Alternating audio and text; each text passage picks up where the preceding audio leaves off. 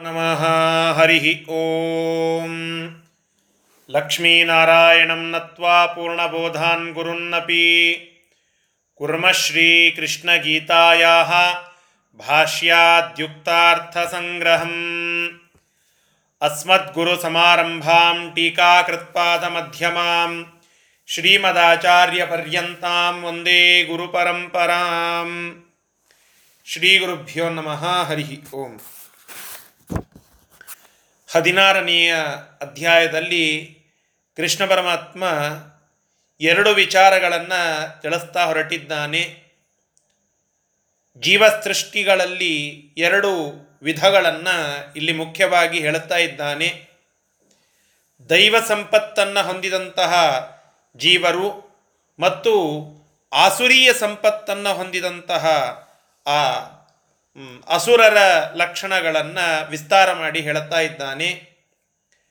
ಮೊದಲಿನ ಮೂರು ಶ್ಲೋಕಗಳಲ್ಲಿ ದೈವ ಸಂಪತ್ತಿನ ವಿಚಾರಕವಾಗಿ ವಿಸ್ತಾರ ಮಾಡಿ ಹೇಳಿದ.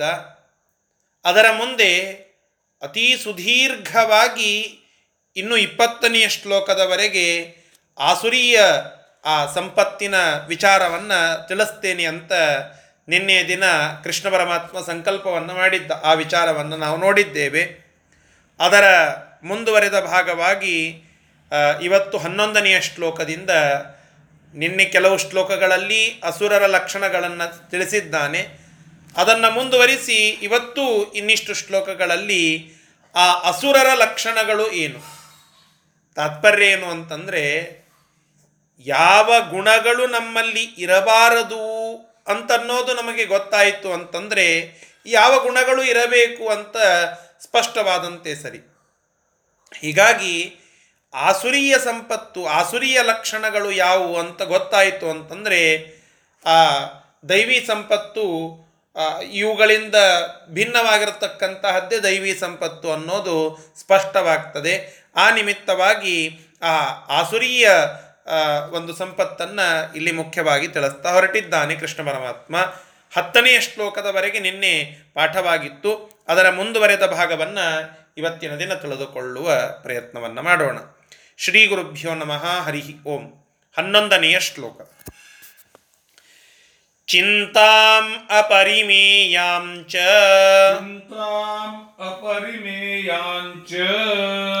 ಪ್ರಲಯಾಂತಾಂ ಉಪಾಶ್ರಿತಾ ಪ್ರಲಯಾಂತಾಂ ಉಪಾಶ್ರಿತಾ ಕಾಮೋಪಭೋಗ ಪರಮಾ ಕಾಮೋಪಭೋಗ ಪರಮಾ ಏತಾವದಿತಿ ನಿಶ್ಚಿತಾ ಏತಾವದಿತಿ ನಿಶ್ಚಿತಾ ನೋಡಿ ಇವೆಲ್ಲ ಆ ಯಾವ ವ್ಯಕ್ತಿ ಅಸುರ ಅಂಶವನ್ನು ತಾಮಸನಾಗಿ ಇದ್ದಾನೋ ಅಂತಹ ವ್ಯಕ್ತಿಯ ಒಂದು ಗುಣಲಕ್ಷಣಗಳು ಅಂತ ಹೇಳ್ತಾ ಇದ್ದಾರೆ. ಚಿಂತಾಂ ಅಪರಿಮೇಯಾಂ. ಅಪರಿಮೇಯವಾಗಿರತಕ್ಕಂತಹ ಚಿಂತೆಯನ್ನು ಹೊಂದಿರುವಂಥವನು. ಅಪರಿಮೇಯ ಅಂತಂದರೆ ಎಣಸ್ಲಿಕ್ಕಾಗಲಾರದೆ ಇರುವಂತಹ ಚಿಂತೆ. ಅದನ್ನು ಕ್ಯಾಲ್ಕುಲೇಟ್ ಮಾಡಲಿಕ್ಕೆ ಆಗದೇ ಇರುವ ಅಗಣಿತವಾದಂತಹ ಚಿಂತೆಯನ್ನು ಹೊಂದಿರುವ ಒಬ್ಬ ವ್ಯಕ್ತಿಯೇ ಆ ಅಸುರ, ಅಸುರನ ಲಕ್ಷಣ ಅದು. ರಾಮಾಯಣದಲ್ಲಿ ಬರ್ತದೆ ರಾವಣ ಮಲಗಿಕೊಂಡಾಗ ಬಹಳ ಚಿಂತೆ ಮಾಡ್ತಾ ಇದ್ನಂತೆ. ಯಾವಾಗ ಹನುಮಂತ ದೇವರು ಬರ್ತಾರೋ, ಯಾವಾಗ ಏನಾಗ್ತದೋ ಗೊತ್ತಾಗ್ತಾ ಇಲ್ಲ ಅಂತ ಹೇಳಿ ಅಷ್ಟು ಚಿಂತೆಯನ್ನು ಮಾಡ್ತಾ ಇದ್ನಂತೆ. ಯಾರೇ ಒಂದು ಸ್ವಲ್ಪ ರಾತ್ರಿ ಕಾಲದಲ್ಲಿ ಏನೋ ಒಂದು ಗದ್ದಲ ಆವಾಜ್ ಆಯಿತು ಅಂತಂದರೆ, ಓ ಮತ್ತೆ ಹನುಮಂತ ದೇವರು ಬಂದ್ರ ಅಂತ ಹೇಳಿ ಚಿಂತೆ ಮಾಡುತ್ತಾ ಇದ್ನಂತೆ.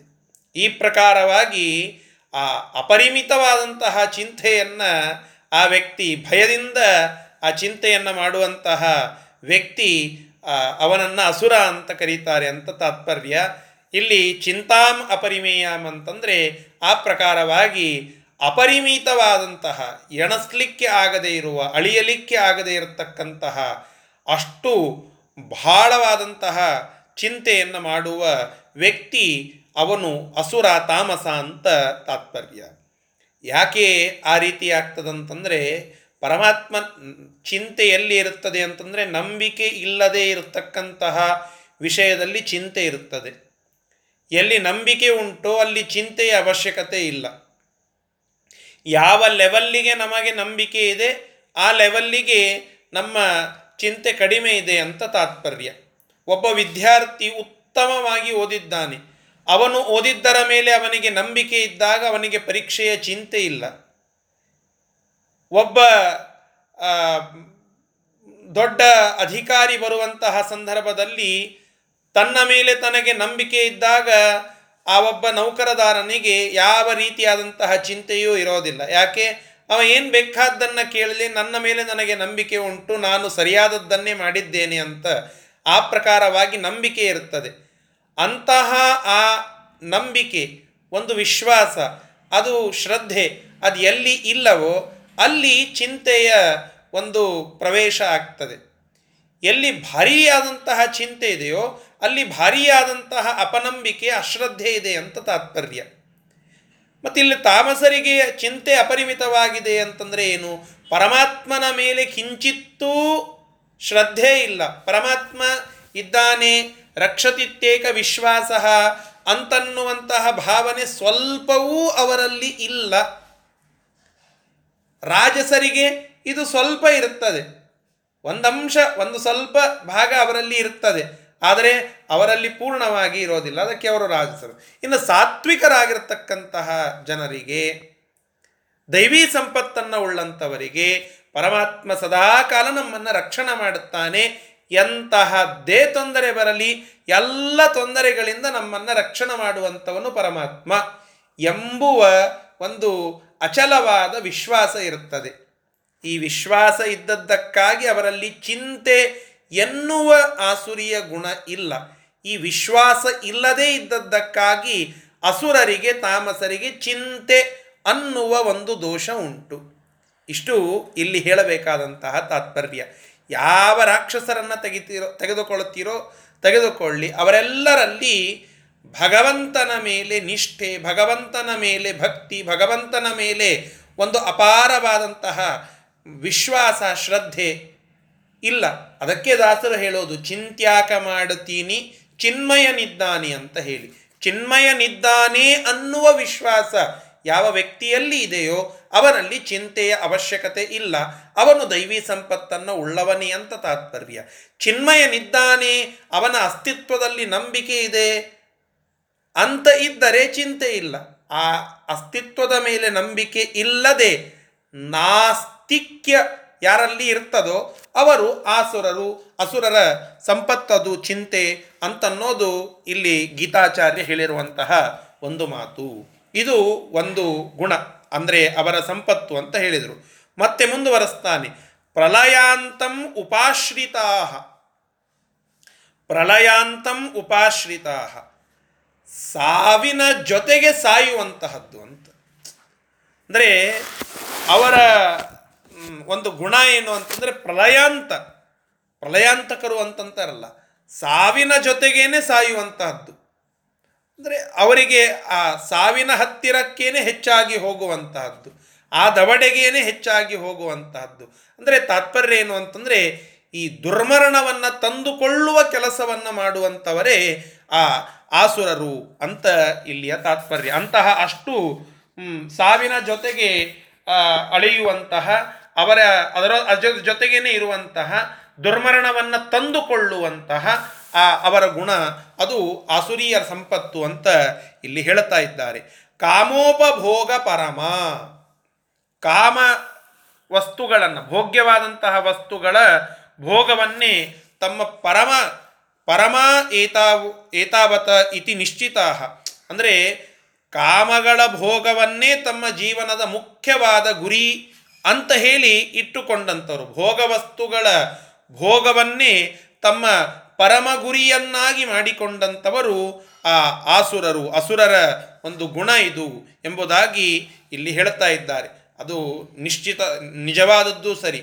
ಯಾರ್ಯಾರು ರಾಕ್ಷಸರು ಅಂತ ತಿಳಿದುಕೊಳ್ಳುತ್ತೇವೋ ಅವರ ಒಂದು ಗುರಿಗಳು ಆ ಕಾಮಭೋಗವನ್ನು ಮಾಡುವುದೇ ಮುಖ್ಯವಾಗಿ ಇರುತ್ತದೆ. ಅಂತಹ ಸಾಕಷ್ಟು ರಾಕ್ಷಸರನ್ನು ನಾವು ಕೇಳುತ್ತೇವಲ್ಲ.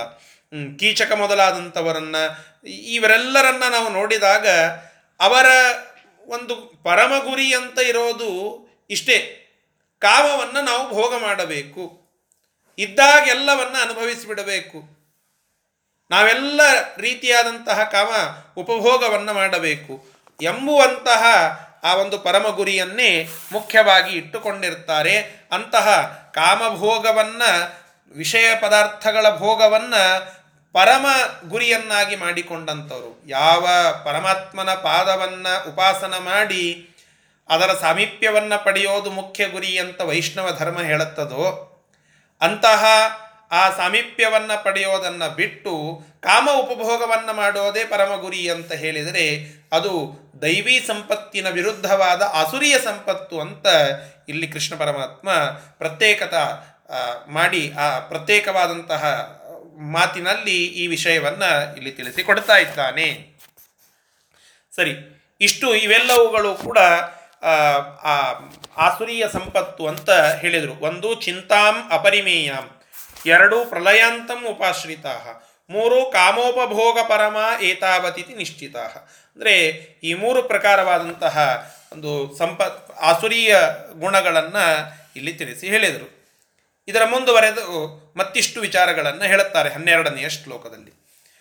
ಆಶಾಪಾಶತೈರ್ಬದ್ಧಾಃ ಆಶಾಪಾಶತೈರ್ಬದ್ಧಾಃ ಕಾಮಕ್ರೋಧಪರಾಯಣಾಃ ಕಾಮ ಕ್ರೋಧಪರಾಯಣ ಈಹಂತೆ ಕಾಮಭೋಗಾರ್ಥಂ ಈಹಂತೆ ಕಾಮಭೋಗಾರ್ಥಂ ಅನ್ಯಾಯೇನಾರ್ಥ ಸಂಚಯಾನ್ ಅನ್ಯಾಯೇನಾರ್ಥ ಸಂಚಯಾನ್ ನೋಡಿ ಯಾರು ಅಸುರರಾಗಿದ್ದಾರೋ ಆಸುರಿಯ ಗುಣಗಳನ್ನು ಹೊಂದಿದ್ದಾರೋ ಅವರ ಲಕ್ಷಣಗಳೇನು ಅಂತನ್ನೋದನ್ನು ಮತ್ತೆ ಹೇಳುತ್ತಾ ಇದ್ದಾರೆ.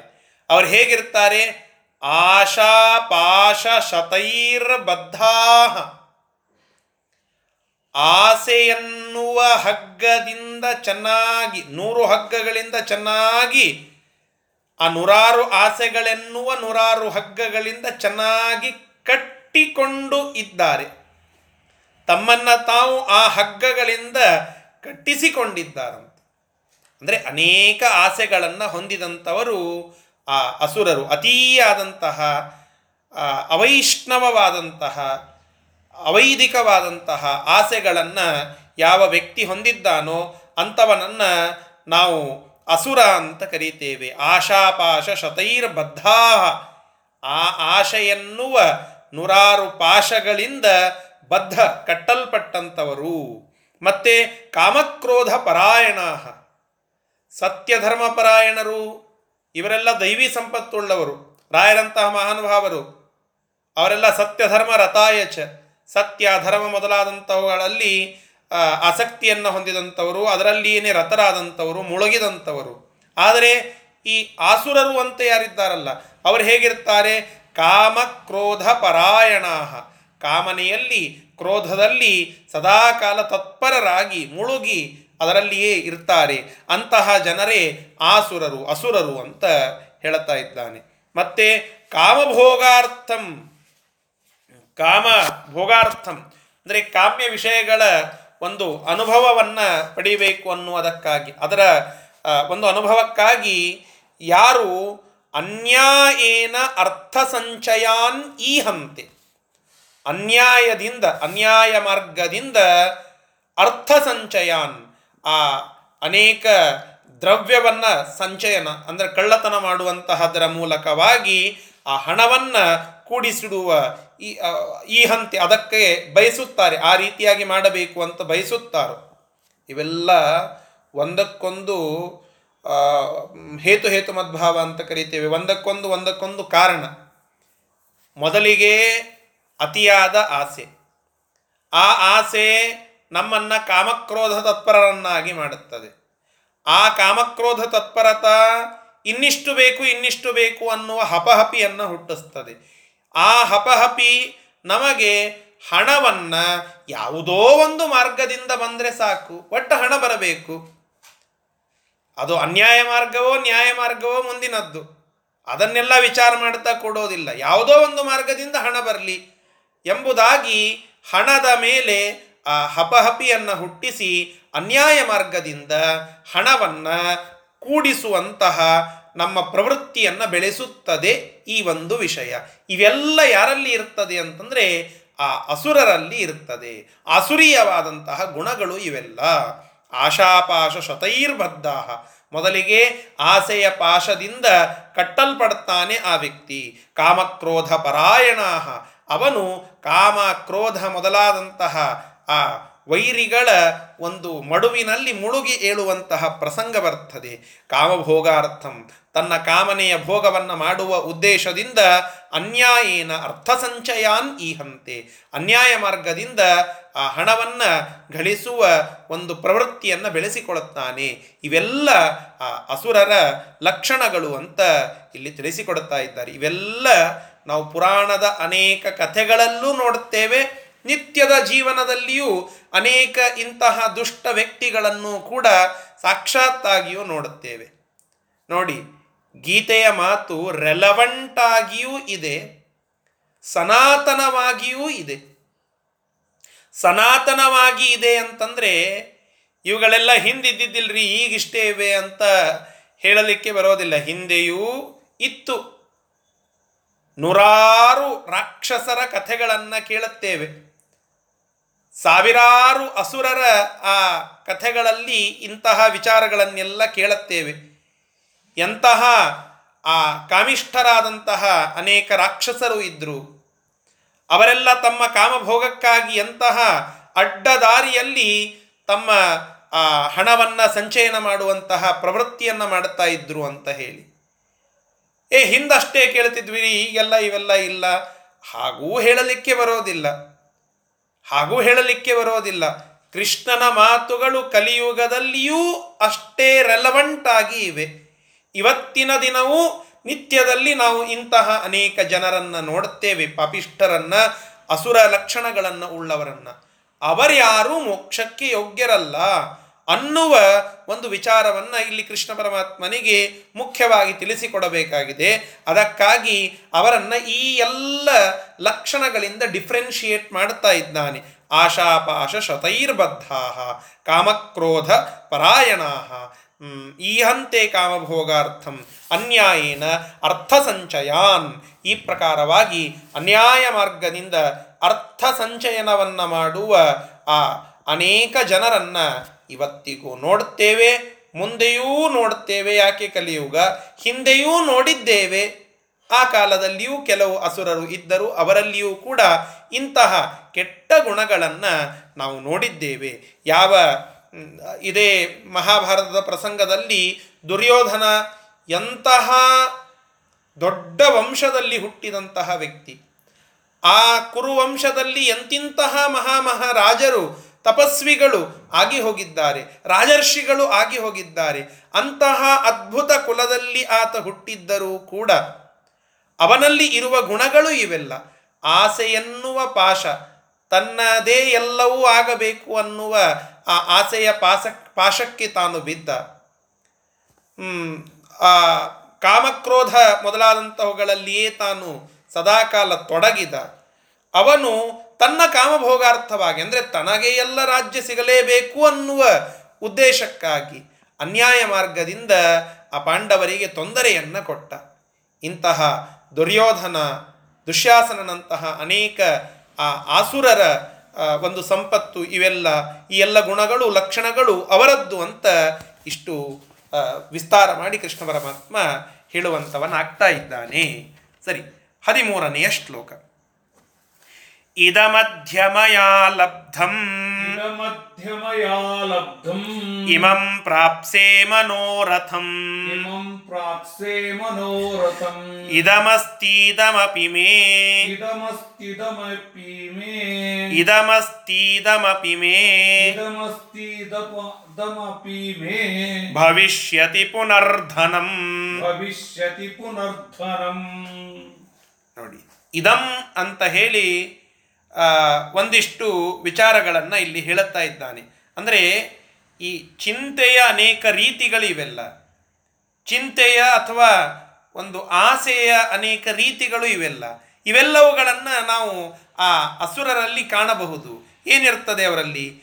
ಇದಂ ಅದ್ಯ ಮಯಾಲಬ್ಧಂ ಇದಂ, ಇದು ಇಂದು ಅದ್ಯ, ಇಂದು ಮಯಾಲಬ್ಧಂ. ನನ್ನಿಂದ ಪಡೆಯಲ್ಪಟ್ಟಿತು. ನನ್ನಿಂದ ನನಗೆ ಲಬ್ಧವಾಯಿತು.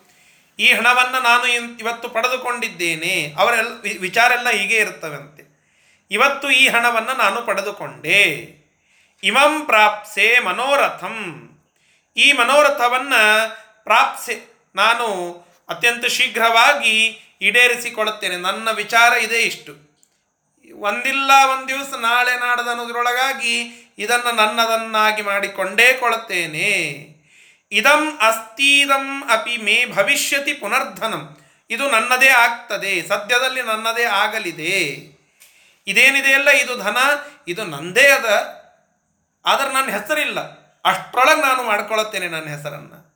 ಹೀಗೆ ಇದು ನನ್ನದೇ, ಇದು ನನ್ನದನ್ನಾಗಿ ಮಾಡಿಕೊಳ್ಳುತ್ತೇನೆ ಇದನ್ನು ಹೇಗಾದರೂ ಮಾಡಿ ಹುಕ್ ಆರ್ ಕುಕ್ ಅಂತೇವಲ್ಲ, ಹಾಗೆ ಯಾವುದೋ ಒಂದು ಹಾದಿಯಿಂದ ಅನ್ಯಾಯ ಮಾರ್ಗವೋ, ನ್ಯಾಯ ಮಾರ್ಗವೋ ಯಾವುದೋ ಒಂದು ಮಾರ್ಗದಿಂದ ನನ್ನ ಈ ಗುರಿಯನ್ನು ನಾನು ಸಾಧಿಸಿಯೇ ಸಾಧಿಸಿಕೊಳ್ಳುತ್ತೇನೆ. ಇದರಲ್ಲಿ ನಿಶ್ಚಿತ, ಇದರಲ್ಲಿ ಸಂಶಯವೇ ಇಲ್ಲ. ಇದು ನಿಶ್ಚಿತವಾಗಿ ಮಾಡಿಕೊಳ್ಳುತ್ತೇನೆ. ಈ ಹಣ ನನ್ನಿಂದಲೇ ಹೊಂದಲ್ಪಡಬೇಕಾಗಿದೆ. ನನಗೆ ಅದು ದಕ್ಕಬೇಕಾಗಿದೆ ಎಂಬುವ ಆ ಒಂದು ರೀತಿಯಾದ ಹಠ, ಆ ಒಂದು ರೀತಿಯಾದ ಅನ್ಯಾಯದ ಒಂದು ಹಠ, ಇದನ್ನು ನಾವು ಅಸುರರ ಲಕ್ಷಣ ಅಂತ ತಿಳಿಯಬೇಕು ಅಂತ ಕೃಷ್ಣ ಪರಮಾತ್ಮ ಇಲ್ಲಿ ಹೇಳುತ್ತಾ ಇದ್ದಾನೆ ಇದಂ ಅಂತನ್ನುವ ಈ ಶ್ಲೋಕದಲ್ಲಿ ಅದನ್ನು ಮುಂದುವರೆಸ್ತಾನೆ ಅಸೌಮಯ ಹತಃ ಶತ್ರುರ್ असौ मया हतः शत्रुर् ಹನಿಷ್ಯೇ ಚಾಪರಾನಪಿ अनिश्ये चापरानपि ಈಶ್ವರೋಹಮಹಂ ಭೋಗಿ ईश्वरोऽहम् अहं भोगी ಸಿದ್ಧೋಹಂ ಬಲವಾನ್ ಸುಖಿ. ಸಿದ್ಧೋಹಂ ಬಲವಾನ್ ಸುಖಿ. ನೋಡಿ ಆ ವ್ಯಕ್ತಿಯ ಮನಸ್ಥಿತಿ ಹೇಗಿರುತ್ತದೆ ಅಂತ ಇಲ್ಲಿ ಮುಂದುವರೆದು ಕೃಷ್ಣ ಪರಮಾತ್ಮ ಹೇಳುತ್ತಾ ಇದ್ದಾನೆ.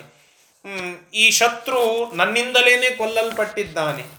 ಅಂದರೆ ಯಾವುದೋ ಒಂದು ಭಾರಿಯಾದಂತಹ ಯುದ್ಧವನ್ನು ಮಾಡಿ ಯಾರೋ ಒಬ್ಬ ವ್ಯಕ್ತಿಯನ್ನು ಕೊಂದ ಅಂತಂದರೆ ಅವ ಹೀಗೆ ಕೊಚ್ಚಿಕೊಳ್ಳುತ್ತಾನಂತೆ ಅಸುರ ಲಕ್ಷಣವುಳ್ಳವನು ಈ ಶತ್ರು ನನ್ನಿಂದನೇ ಸಂಹರಿಸಲ್ಪಟ್ಟಿದ್ದಾನೆ. ಅಭಿಮಾನ ಬೇರೆ, ದುರಭಿಮಾನ ಬೇರೆ.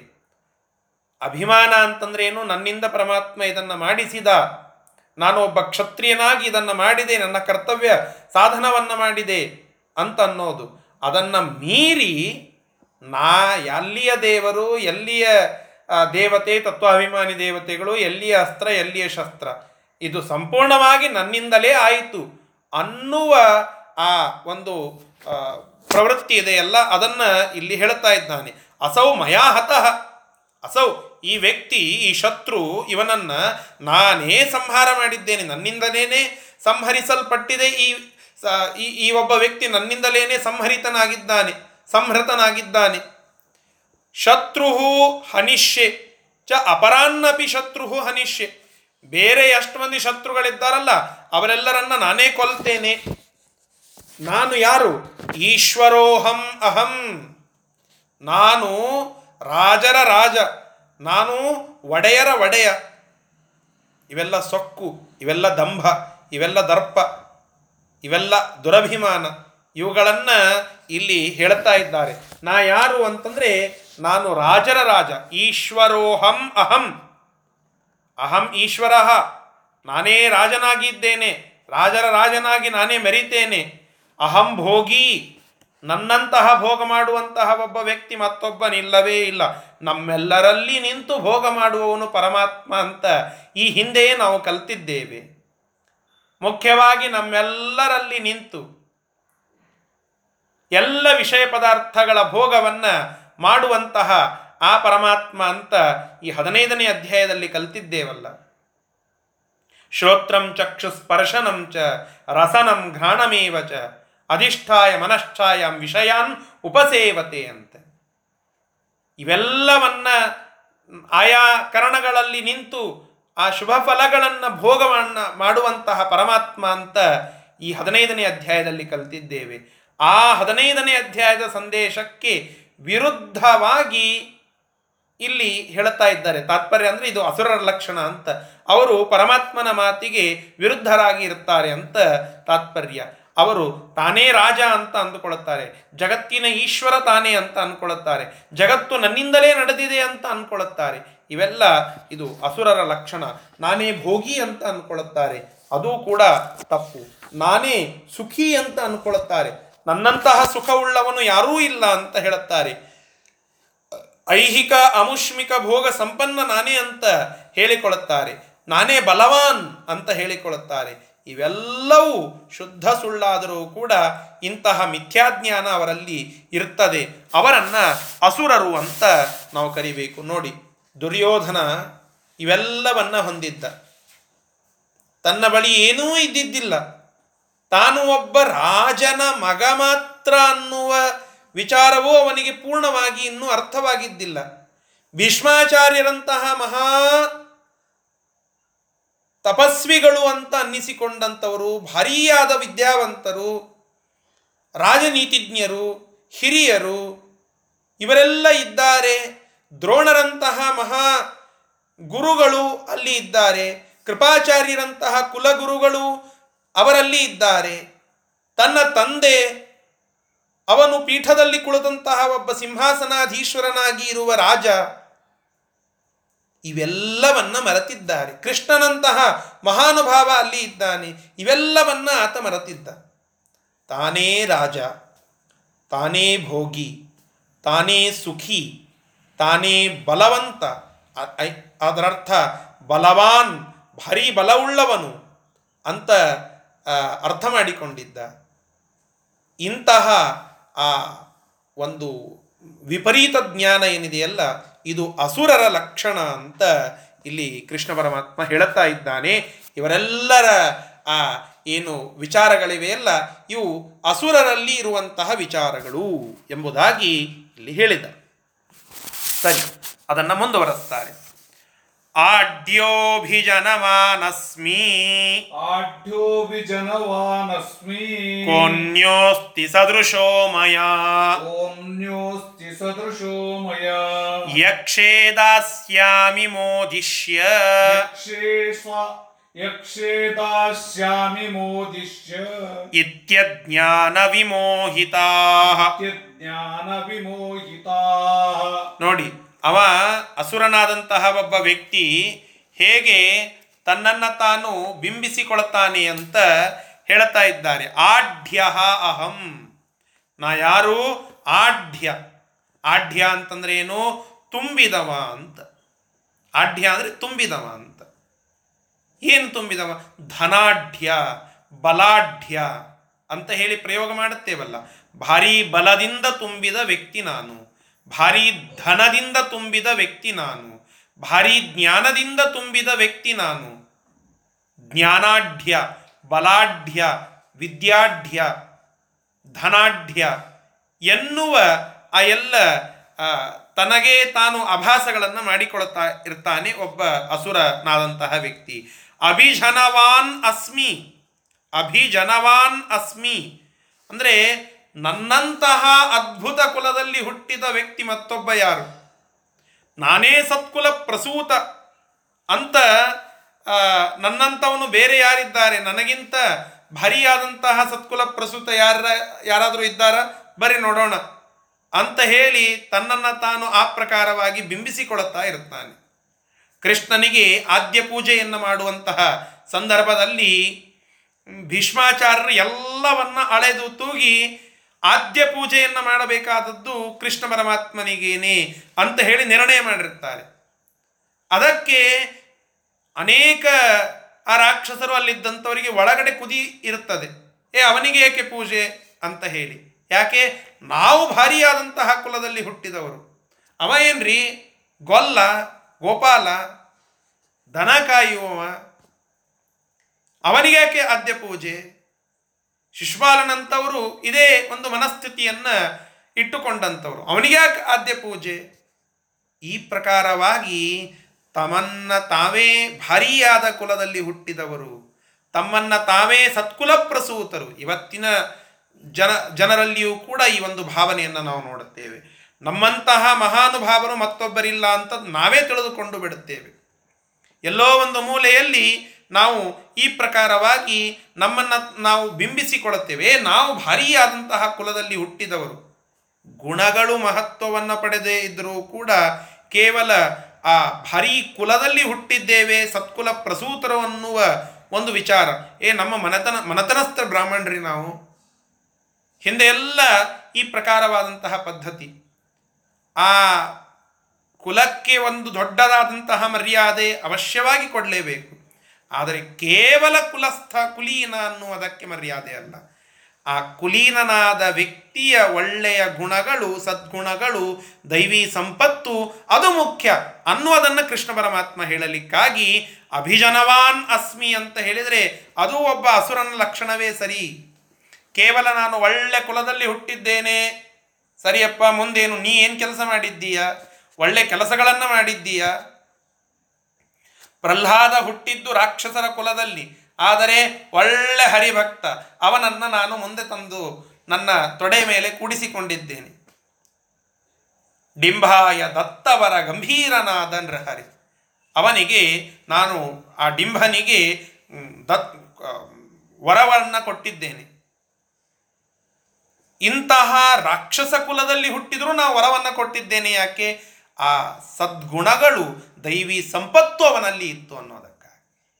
ಇನ್ನು ಯಾರು ಒಳ್ಳೆ ಕುಲದಲ್ಲಿ ಹುಟ್ಟಿದ್ರೂ ಕೂಡ ಅವರಿಗೆ ಆ ಕುಲೀನ ನಾನು ಅನ್ನುವ ಸೊಕ್ಕೊಂದು ಬಿಟ್ಟು ಬೇರೆ ಯಾವ ಗುಣವೂ ಇಲ್ಲವೋ ಅವರನ್ನು ನಾನು ಗಣನೆಗೆ ತೆಗೆದುಕೊಳ್ಳೋದಿಲ್ಲ ಅನ್ನುವುದಕ್ಕಾಗಿ ಅಭಿಜನವಾನ್ ಅಸ್ಮಿ, ನಾನು ಭಾರಿಯಾದಂತಹ ಸತ್ಕುಲ ಪ್ರಸೂತ ಅಂತ ಹೇಳಿಕೊಂಡ್ರೆ ಅದನ್ನು ಅಸುರ ಲಕ್ಷಣ ಅಂತ ಕೃಷ್ಣ ಪರಮಾತ್ಮ ಹೇಳಿಬಿಟ್ಟ.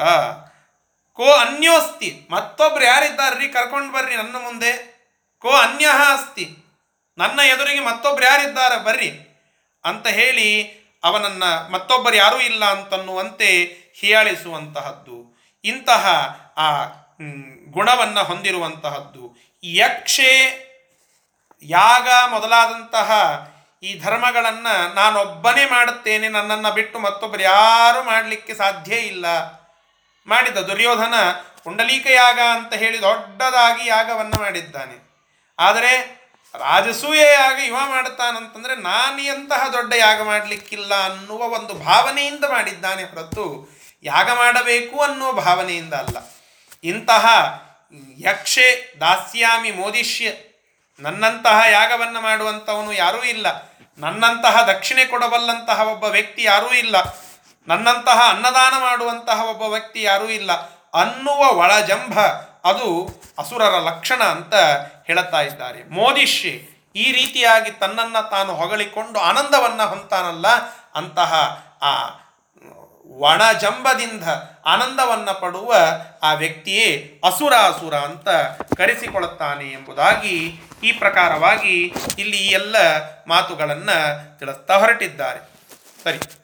ಹದಿನಾರನೆಯ ಶ್ಲೋಕ. ಅನೇಕ ಚಿತ್ತ ವಿಭ್ರಾಂತ. ಅನೇಕ ಚಿತ್ತ ವಿಭ್ರಾಂತ.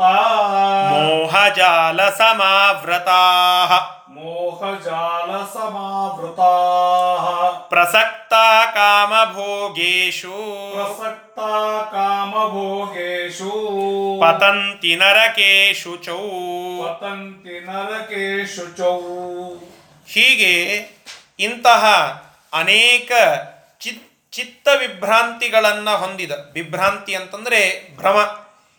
ಇವೆಲ್ಲ ನಾನೇ ಭಾರಿ, ನಾನೇ ಶ್ರೇಷ್ಠ ಅನ್ನುವ ಭ್ರಮೆಗಳಿವೆಲ್ಲ. ಇವೆಲ್ಲ ನಿಜವಾಗಿ ಅಲ್ಲ. ಪರಮಾತ್ಮ ಒಬ್ಬನೇ ಶ್ರೇಷ್ಠ ಸ್ವೋತ್ತಮರಿದ್ದಾರೆ ಭಾರಿ ಭಾರಿಯಾದಂತಹ ಮಹಾಮಹಾನುಭಾವರು ಇದ್ದಾರೆ. ಇವೆಲ್ಲ ಇವೆ.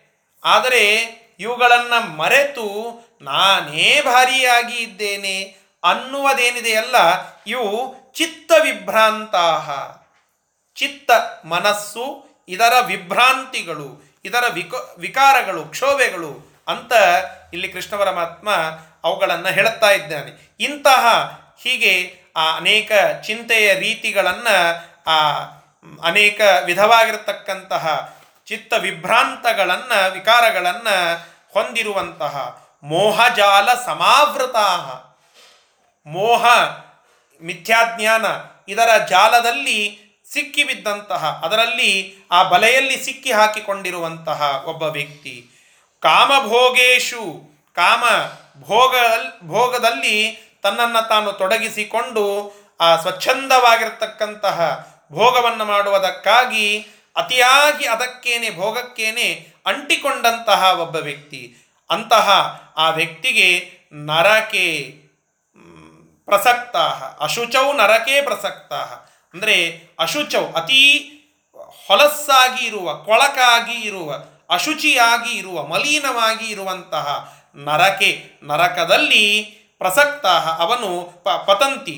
ಅಂದರೆ ನರಕೆ ಪತಂತಿ. ನರಕದಲ್ಲಿ, ಅಂತಹ ನರಕದಲ್ಲಿ ಆ ವ್ಯಕ್ತಿ ಬೀಳುತ್ತಾನೆ. ಯಾರು? ಇಂತಹ ಚಿತ್ತ ವಿಭ್ರಾಂತಿಯನ್ನು ಉಳ್ಳ ಮೋಹಜಾಲದಲ್ಲಿ ಕೂಡಿರುವಂತಹ, ಬಲೆಯಲ್ಲಿ ಬಿದ್ದಿರುವಂತಹ ಕಾಮಭೋಗದಲ್ಲಿ ತಾನು ಸದಾಕಾಲ ಪ್ರಸಕ್ತನಾಗಿರುವಂಥವನು, ಅವನು ಅಶುದ್ಧವಾಗಿರತಕ್ಕಂತಹ ನರಕದಲ್ಲಿ ಬೀಳುತ್ತಾನೆ ಎಂಬುದಾಗಿ ಅಂತಹ ವ್ಯಕ್ತಿ ಅಸುರ, ಯಾರು ಅಂಧತ್ತಮಸ್ಸಿಗೆ ಹೋಗ್ತಾನೆ, ನರಕದಲ್ಲಿ ಬೀಳುತ್ತಾನೆ, ಅಂಥವನನ್ನೇ ಅಸುರ ಅಸುರ ಅಂತ ಕರಿಬೇಕು ಅಂತ ಈ ಪ್ರಕಾರವಾಗಿ ಹದಿನಾರನೆಯ ಶ್ಲೋಕ ನಮಗೆ ತಿಳಿಸಿಕೊಡ್ತಾ ಇದೆ. ಇನ್ನೊಂದು ಶ್ಲೋಕದ ವಿಚಾರವನ್ನು ತಿಳಿದು ಇವತ್ತಿನ ಪಾಠವನ್ನು ಮುಕ್ತಾಯಗೊಳಿಸೋಣ. ಹದಿನೇಳನೆಯ ಶ್ಲೋಕ. ಆತ್ಮಸಂಭಾವಿತಾ ಸ್ತಬ್ಧಾ ಆತ್ಮಸಂಭಾವಿತಾ ಸ್ತಬ್ಧಾ ಧನಮಾನಮದಾನ್ವಿತಾ ಧನಮಾನಮದಾನ್ವಿತಾ ಯಜಂತೆ ನಾಮ ಯಜ್ಞೈ ಯಜಂತೆ ನಾಮ ಯಜ್ಞೈಃ ತೇ ದಂಭೇನ ವಿಧಿಪೂರ್ವಕಂ ವೇದಂಭೇನಾ ವಿಧಿಪೂರ್ವಕಂ ಆತ್ಮಸಂಭಾವಿತಾ ಸ್ತಬ್ಧಾ ಧನಮಾನಂ ಧನಮಾನ ಮದಾನ್ವಿತಾ ಯಜಂತೆ ನಾಮಯಜ್ಞೈಸ್ತೆ ದಂಭೇನ ವಿಧಿಪೂರ್ವಕಂ ಅಂತ ಇಲ್ಲಿ ಹೇಳ್ತಾ ಇದ್ದಾರೆ. ಆತ್ಮಸಂಭಾವಿತಾ.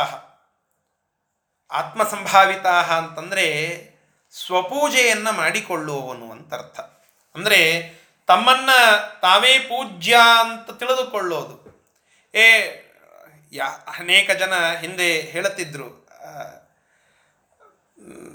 ಯಾರೋ ಒಬ್ಬ ವ್ಯಕ್ತಿ ಹತ್ತಿರಕ್ಕೆ ಬಂದಾಗ ನಮಸ್ಕಾರವನ್ನು ಮಾಡದೇ ಇರುವಂತಹ ಸಂದರ್ಭದಲ್ಲಿ ಕಾಲು ಹಿಂಗೆ ಚಾಚಿಕೊಂಡು ಕೂತು ಬಿಡೋದಂತೆ ನಮಸ್ಕಾರ ಮಾಡಬೇಕು ಅಂತ ಅದನ್ನು ತೋರಿಸಿಕೊಳ್ಳಲಿಕ್ಕೆ. ಅಂದರೆ ನಾನು ಅತಿ ಪೂಜ್ಯ ನನಗೆ ನಮಸ್ಕಾರ ಮಾಡೇ ಹೋಗಬೇಕು ಅಂತ ಎಲ್ಲೋ ಒಂದು ಗುಡಿಗೋ ಮಠಕ್ಕೆ ಹೋದಾಗೋ ಅಲ್ಲಿರುವಂತಹ ಒಬ್ಬ ವ್ಯಕ್ತಿ ಮನ್ಯಮಾನನಾಗಿರ್ತಕ್ಕಂತಹ ಒಬ್ಬ ಪಂಡಿತ. ನಾನೇ ಪಂಡಿತ, ನಾನೇ ಭಾರಿಯಾದಂತಹವನು ಅಂತ ತಿಳಿದುಕೊಳ್ಳುವವನು ಕೇವಲ ಕಾಲನ್ನು ಹೀಗೆ ನಮಸ್ಕಾರಕ್ಕೆ ಯೋಗ್ಯವಾದಂತಹ ರೀತಿಯಲ್ಲಿ ಇಟ್ಟುಕೊಂಡು ನಮಸ್ಕಾರ ಮಾಡುವಂತನ್ನುವ ಅರ್ಥದಲ್ಲಿ ಇಟ್ಟುಕೊಂಡು ಬಿಡೋದು. ಇವರೆಲ್ಲ ಮನ್ಯಮಾನ ಪಂಡಿತರು. ಅಂದರೆ ತಮ್ಮನ್ನ ತಾವೇ ಪೂಜ್ಯರು ಅಂತ ಅಂದುಕೊಳ್ಳೋದು. ಪೂಜ್ಯರಿರೋದಿಲ್ಲ. ತಮ್ಮನ್ನ ತಾವೇ ಪೂಜ್ಯರು ಅಂತ ಭಾವಿಸುವುದು. ಇದಕ್ಕೆ ಆತ್ಮಸಂಭಾವಿತಾ ಅಂತ ಹೇಳುತ್ತಾರೆ. ಇಂತಹ ಆ ಆತ್ಮೇನೈವ ಸ್ವೇನೈವ ಸಂಭಾವಿತಾ ಸಂಭಾವಿ ಸಂಭಾವಿತಾ ಅಂತಂದರೆ ಸಂಭಾವನೆ ಕೊಡೋದು ಅಂತಾರಲ್ಲ. ಬಹುಮಾನವನ್ನು ಸ್ವೀಕಾರ ಮಾಡೋದು. ಅಂತಹ ತಮ್ಮನ್ನು ತಾವೇ ಸನ್ಮಾನಿಸಿಕೊಳ್ಳುವುದು, ಸತ್ಕರಿಸಿಕೊಳ್ಳುವುದು. ಏ ಇಲ್ಲ, ನಾವೆಲ್ಲ ಪಂಡಿತರಾಗ್ತೇವಲ್ಲ, ಅದಕ್ಕಾಗಿ ಹಾಗೆ ಮಾಡಲಿಕ್ಕೆ ಬರೋದಿಲ್ಲ, ನೀವೆಲ್ಲ ನಮಸ್ಕಾರ ಮಾಡಬೇಕಾಗ್ತದೆ. ನಾವೇ ಹೇಳ್ಕೊಂಡ್ಬಿಡೋದು. ಜನ ನಮ್ಮನ್ನ ಹೇಳಬೇಕು. ಸತ್ಯಧ್ಯಾನರಂತಹ ಮಹಾನುಭಾವರನ್ನ ಅಭಿನವ ಆನಂದ ತೀರ್ಥರು ಅಂತ ಹೇಳಿದ್ದು ಒಬ್ಬ ಪರಮತದ ಪಂಡಿತ. ಸ್ವತಃ ತಾವೇ ತಮ್ಮ ಬಿರುದನ್ನು ಇಟ್ಟುಕೊಳ್ಳಲಿಲ್ಲ. ಇವತ್ತು ಅಭಿನವ ಆನಂದ ತೀರ್ಥರಾದ ಶ್ರೀ ಸತ್ಯಧ್ಯಾನ ತೀರ್ಥ ಶ್ರೀಪಾದಂಗಳವರಿಗೆ ಜಯವಾಗಲಿ ಅಂತ ಹೇಳಿದಾಗ, ಅಭಿನವ ಆನಂದ ತೀರ್ಥರು ಅಂತ ಯಾರು ಕೊಟ್ಟದ್ದು ಬಿರುದು ಅಂತ ವಿಚಾರ ಮಾಡಿದರೆ, ಆ ಅಭಿನವ ಆನಂದ ತೀರ್ಥರು ಅಂತ ಬಿರುದು ಕೊಟ್ಟದ್ದು ಅವರ ಜೊತೆಗೆ ಹದಿನೇಳು ಬಾರಿ ಜರಾಸಂಧನ ಮತ್ತು ಕೃಷ್ಣನ ಯುದ್ಧದ ಪ್ರಕ್ರ, ಪ್ರಕ್ರಿಯದಂತೆ ಹದಿನೇಳು ಬಾರಿ ಸತ್ಯಧ್ಯಾನ ತೀರ್ಥ ಶ್ರೀಪಾದಂಗಳವರಿಗೆ ಮತ್ತು ಇನ್ನೊಬ್ಬ ಪರಮತದ ಪಂಡಿತರಿಗೆ ಯುದ್ಧದಂತೆ ವಾಕ್ಯಾರ್ಥ ಆಯಿತಂತೆ ಅನಂತ ಕೃಷ್ಣ ಶಾಸ್ತ್ರಿಗಳು ಅಂತ. ಆ ಅನಂತ ಕೃಷ್ಣ ಶಾಸ್ತ್ರಿಗಳು ಕೊನೆಯಲ್ಲಿ ಇವರು ಯಾರು ಅಂತಂದ್ರೆ ನಾ ಮಧ್ವಾಚಾರ್ಯರನ್ನು ನೋಡಿಲ್ಲ. ಶ್ರೀಮದಾಚಾರ್ಯರನ್ನು ನಾನು ನೋಡಿಲ್ಲ. ನಾನು ನೋಡಿದ್ದು ಈ ಅಭಿನವ ಶ್ರೀಮದಾಚಾರ್ಯರನ್ನ ಅಂತ ಹೇಳಿದರಂತೆ ಇದು ದೈವಿ ಸಂಪತ್ತು. ಪರಮತದ ಒಬ್ಬ ವಿದ್ವಾಂಸ ಯುದ್ಧದಂತೆ ವಾಕ್ಯಾರ್ಥವನ್ನು ಮಾಡಿ ಸೋತರೂ ಕೊನೆಯಲ್ಲಿ ಅವರಿಗೆ ಗೌರವವನ್ನು ಸಮರ್ಪಣೆ ಮಾಡುವುದು. ಇಂತಹ ದೈವಿ ಸಂಪತ್ತು ಒಂದು ತೂಕದಲ್ಲಿ ಅಥವಾ ಒಂದು ಕಡೆಗೆ ಆದರೆ ಇನ್ನೊಂದು ರೀತಿಯಿಂದ ಅಸುರ ಸಂಪತ್ತು ಅಂತಂದರೆ ಏನು ಒಳಗಡೆ ಸ್ಟಫ್ ಇರೋದಿಲ್ಲ. ಅಂತಹ ಒಬ್ಬ ವ್ಯಕ್ತಿ ನನಗೇಕೆ ನಮಸ್ಕಾರ ಮಾಡಲಿಲ್ಲ ಅಂತ ಅತಿಯಾಗಿ ಜಂಭವನ್ನು ಕೊಚ್ಚಿಕೊಳ್ಳೋದು ನಾನು ಪೂಜ್ಯ ಅಂತ ತಮ್ಮನ್ನು ತಾವೇ ಅಂದುಕೊಳ್ಳೋದು ಆತ್ಮಸಂಭಾವಿತ. ಇಂತಹ ಆ ಗುಣ, ಅದು ಅಸುರರ ಗುಣ ಅಂತ ಇಲ್ಲಿ ಹೇಳ್ತಾ ಇದ್ದಾರೆ. ಆತ್ಮ ಸಂಭಾವಿತ ನಾನು ಪೂಜ್ಯ, ನಾನು ಭಾರಿಯಾದಂತಹ ವ್ಯಕ್ತಿ, ನಮ್ಮನ್ನು ನಾವೇ ಅಂದುಕೊಂಡು ಬಿಡೋದು. ಇಂತಹ ಗುಣ ಸರ್ವಥ ಸ್ವಪ್ರಶಂಸ, ಮಹನ್ನಿಂದ. ಇವೆರಡೂ ಬಹಳ ಡೇಂಜರ್ ಅಂತ ಸುಭಾಷಿತಕಾರರು ತಿಳಿಸ್ತಾರೆ. ಸ್ವಪ್ರಶಂಸ, ನನ್ನನ್ನು ನಾನೇ ಪ್ರಶಂಸಿಸಿಕೊಳ್ಳೋದು, ನನ್ನನ್ನು ನಾನೇ ಪೂಜ್ಯ ಅಂತ ತಿಳಿದುಕೊಳ್ಳೋದು. ಮಹನ್ನಿಂದ ಮಹತ್ತಾದಂತಹ ಜನರ, ಮಹಜ್ಜನರ, ಸಜ್ಜನರ ನಿಂದೆಯನ್ನು ಮಾಡೋದು. ಇವೆರಡು ಮಾರಕವಾಗಿರುವಂತಹ ಗುಣಗಳು. ಅದನ್ನು ಸರ್ವಥ ಇಟ್ಟುಕೊಳ್ಳಬಾರದು. ಅದನ್ನು ಆತ್ಮಸಂಭಾವಿತಾ ಸ್ತಬ್ಧ ಅಂತ ಇಲ್ಲಿ ತಿಳಿಸ್ತಾ ಇದ್ದಾರೆ. ಇಂತಹ ಈ ಪ್ರಕಾರವಾಗಿ ಅನಮ್ರರಾಗಿ ಇರುವ ತಮ್ಮನ್ನೇ ತಾವು ಪೂಜ್ಯರು ಅಂತ ಅಂದುಕೊಳ್ಳುವ ಸ್ತಬ್ಧಾಹ, ಬೀಗುವಂತಹ ಧನಮಾ ಧನ ಮಾನ ಮದಾನ್ವಿತ ಧನ, ಹಣ, ಮಾನ, ದುರಭಿಮಾನ, ಮದ, ಸೊಕ್ಕು ಇವುಗಳಿಂದ ಚೆನ್ನಾಗಿ ಕೂಡಿದಂಥವರು. ಯಜಂತೆ ನಾಮಯಜ್ಞೈಹಿ ತೇ. ಯಜಂತೆ ಅಂದರೆ ಯಾಗವನ್ನು ಮಾಡುತ್ತಾರಂತೆ. ಯಜಂತೆ. ಅಂತಹ ಯಾಗವನ್ನು ಮಾಡಿದಂಥವರಲ್ಲಿ ಜ್ಯೋತಿಷ್ಠೋಮ ಮೊದಲಾದಂತಹವುಗಳನ್ನು ಹೋಮ ಮಾಡಿದಂಥವರಲ್ಲಿ ಅಷ್ಟೇ ಕೃತಾರ್ಥ ಬುದ್ಧಿಯಿಂದ ಅಲ್ಲ, ಅದರಿಂದ ಅದರಿಂದ ಒಂದು ನರಕದ ಪ್ರಾಪ್ತಿ. ಅಂದರೆ ಅತಿಯಾಗಿ ಕೃತಾರ್ಥ ಬುದ್ಧಿಯಿಂದ ಯಾಗವನ್ನು ಮಾಡೋದಲ್ಲ. ಯಾವುದೋ ಒಂದು ಅತಿಯಾದ ಅವೈದಿಕವಾದ ಇಚ್ಛೆಯನ್ನು ಉಳ್ಳಂಥವರಾಗಿ, ಒಂದು ರೀತಿಯಾಗಿ ಆ ಒಂದು ಗುರಿ ಸಾಧನೆಗಾಗಿ ಅಂತಲೇನೆ ಯಜ್ಞವನ್ನು ಮಾಡುವಂತಹದ್ದು, ವಿಧಿಗಳನ್ನ ಅನುಸರಿಸದೇನೆ ಯಜ್ಞ ಮಾಡೋದು ಅಂತ ರಾಯರು ಬರೀತಾರೆ. ಆ ಕೇವಲ ಒಂದು ಪ್ರದರ್ಶನಕ್ಕಾಗಿ, ದಂಭದಿಂದ ಅ ಅವಿಧಿಪೂರ್ವಕಂ, ವಿಧಾನವಿಲ್ಲದೆ, ವಿಧಾನಪೂರ್ವಕವಾಗಿ ಅಲ್ಲದೆ ಯಜ್ಞೈಹಿ ತೇಜಂತೆ, ಯಜ್ಞಗಳನ್ನು ಯಾರು ಮಾಡುತ್ತಾರೋ ಅವರು ಅಸುರರು. ಅಂದರೆ ಜ್ಯೋತಿಷ್ಠೋಮ ಇತ್ಯಾದಿಗಳನ್ನು ಮಾಡುತ್ತಾರೆ. ಆದರೆ ಅದರಿಂದ ಅವರಿಗೆ ನರಕ ಪ್ರಾಪ್ತಿನೇ ಆಗ್ತದೆ. ಯಾಕಂತಂದರೆ ವಿಧಾನ ಇಲ್ಲ, ದಂಭ ಇದೆ ಇಂತಹ ವಿಧಾನಪೂರ್ವಕವಲ್ಲದೆ ಸೊಕ್ಕಿನಿಂದ ತನ್ನ ಪ್ರದರ್ಶನಕ್ಕಾಗಿ ಅಂತ ಮಾಡಿಕೊಳ್ಳುವ ಯಾಗ ಇತ್ಯಾದಿಗಳೇನಿವೆಯಲ್ಲ ಇವು ನರಕ ಪ್ರಾಪ್ತಿಗೇನೆ ಪೂರಕವಾಗುವಂತಹದ್ದು. ಇಂತಹ ಈ ಎಲ್ಲ ಒಂದು ಗುಣಗಳೇನಿವೆ ಅಲ್ಲ, ಲಕ್ಷಣಗಳು, ಇವುಗಳು ಅಸುರರ ಲಕ್ಷಣಗಳು ಎಂಬುದಾಗಿ ಕೃಷ್ಣ ಪರಮಾತ್ಮನ ಮಾತು ಇಷ್ಟು ಇವತ್ತಿನ ವಿಚಾರ. ಇದರ ಮುಂದುವರೆದ ಭಾಗವನ್ನು ನಾಳೆ ದಿನ ಮತ್ತೆ ಮುಂದುವರಿಸೋಣ. ಶ್ರೀ ಕೃಷ್ಣಾರ್ಪಣಮಸ್ತು ಹರಯೇ ನಮಃ.